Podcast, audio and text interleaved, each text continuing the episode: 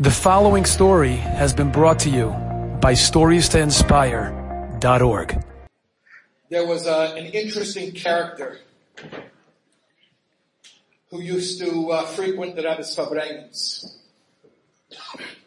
in the, in the 80s. And uh, they called him the coach. His real name was uh, Abe. Abe Sachs, I think. And he lived in Long Island. And uh, I'll tell you the story how I I heard it. I heard it from an Englishman. I heard it from Yossi who told me this because apparently Yossi Lu used to sometimes have to arrange to bring the coach to the. Have you ever heard this, Yossi? Yeah.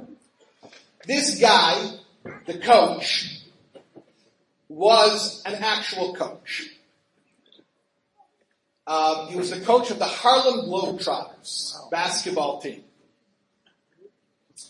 And uh, just so you understand, he did not understand a word of Hebrew or Yiddish.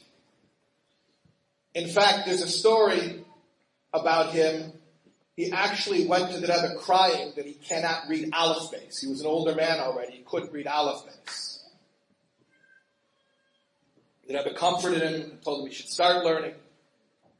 But I just want you to understand, we're talking about a very, unfortunately, assimilated Jew lived in Long Island, and they used to uh, broadcast the Rebbe's Farbrengens on satellite, WLCC. And he was watching a satellite Farbrengen. He could not understand what the Rebbe was saying. But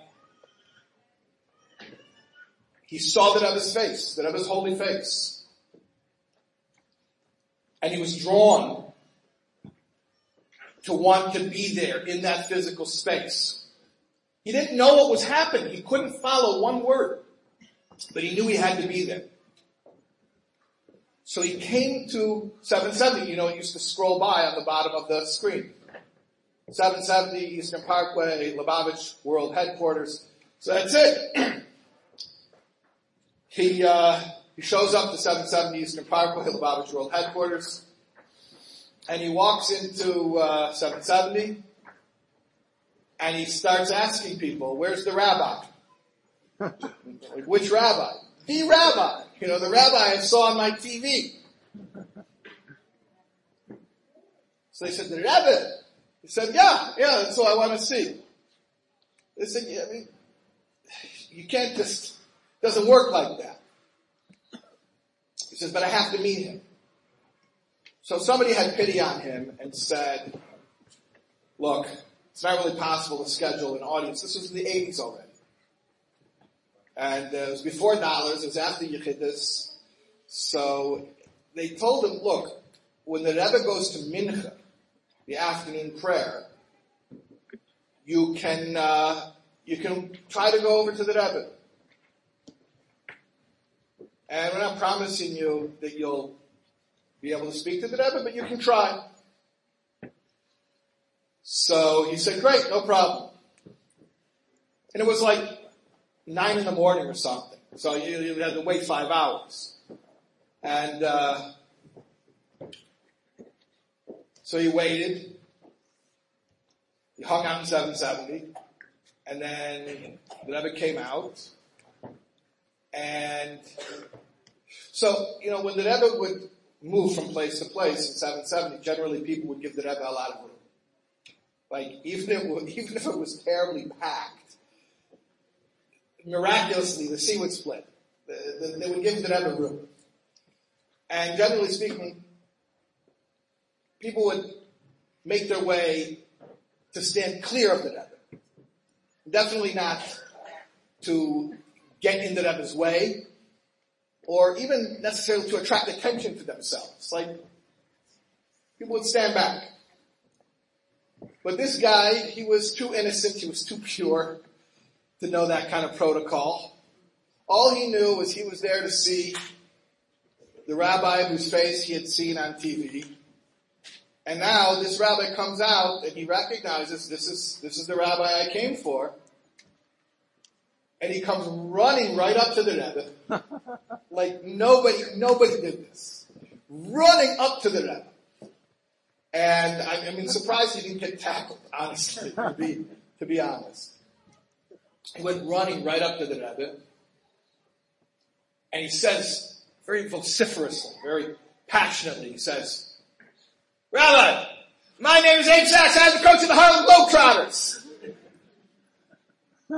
As if that would impress the Rebbe, or that was somehow important for the Rebbe to know. It was a, I mean, it was a socially awkward situation. Now, to say that the Rebbe took it in stride and was respectful and didn't shame this person, I don't think that would surprise you at all. So that goes without saying that the Rebbe's response was very respectful and preserved this, this person's dignity. But the Rebbe's response was much, much more than that. It was actually, to my thinking, so, such an unthinkable response just literally unthinkable. Until you hear it, and then you have to try to make sense of it. He runs up to the Rebbe's face. I'm in Sachs at the coach And the Rebbe, without missing a beat, says, "Good. I need a coach." and continues walking to Mincha. And that was it. Here, I need a coach. That's it.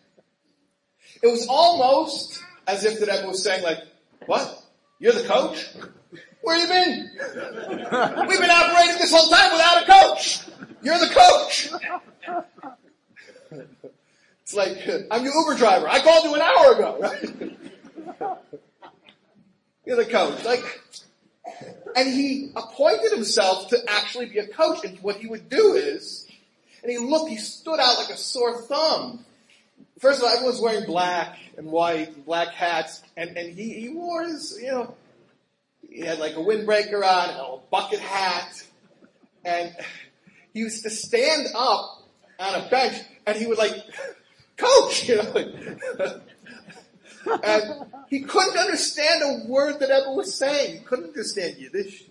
But he would coach, like, go, go, right? Because the Rebbe told him, oh, you're the coach? Okay, get to work. We need a coach. I promise you, if they would have done a poll, a survey of everyone at the Rebbe's Farbrengens and asked them, guys, we would like to add some enhancements to the Farbrengen experience. Does anyone have any suggestions for the suggestion box? What we could do to really take these Farbrengens to the next level? I promise you, nobody was going to say, oh, you know what we could do? We got a guy with a bucket hat to stand on a bench and go like this and be the coach. Nobody was going to suggest that. But this guy shows up, and then I was like, get to work. You're the coach. So that's it. He became the coach. I guess he already was the coach. That's sort of the point. Enjoyed this story? Come again. Bring a friend. Stories to inspire.org.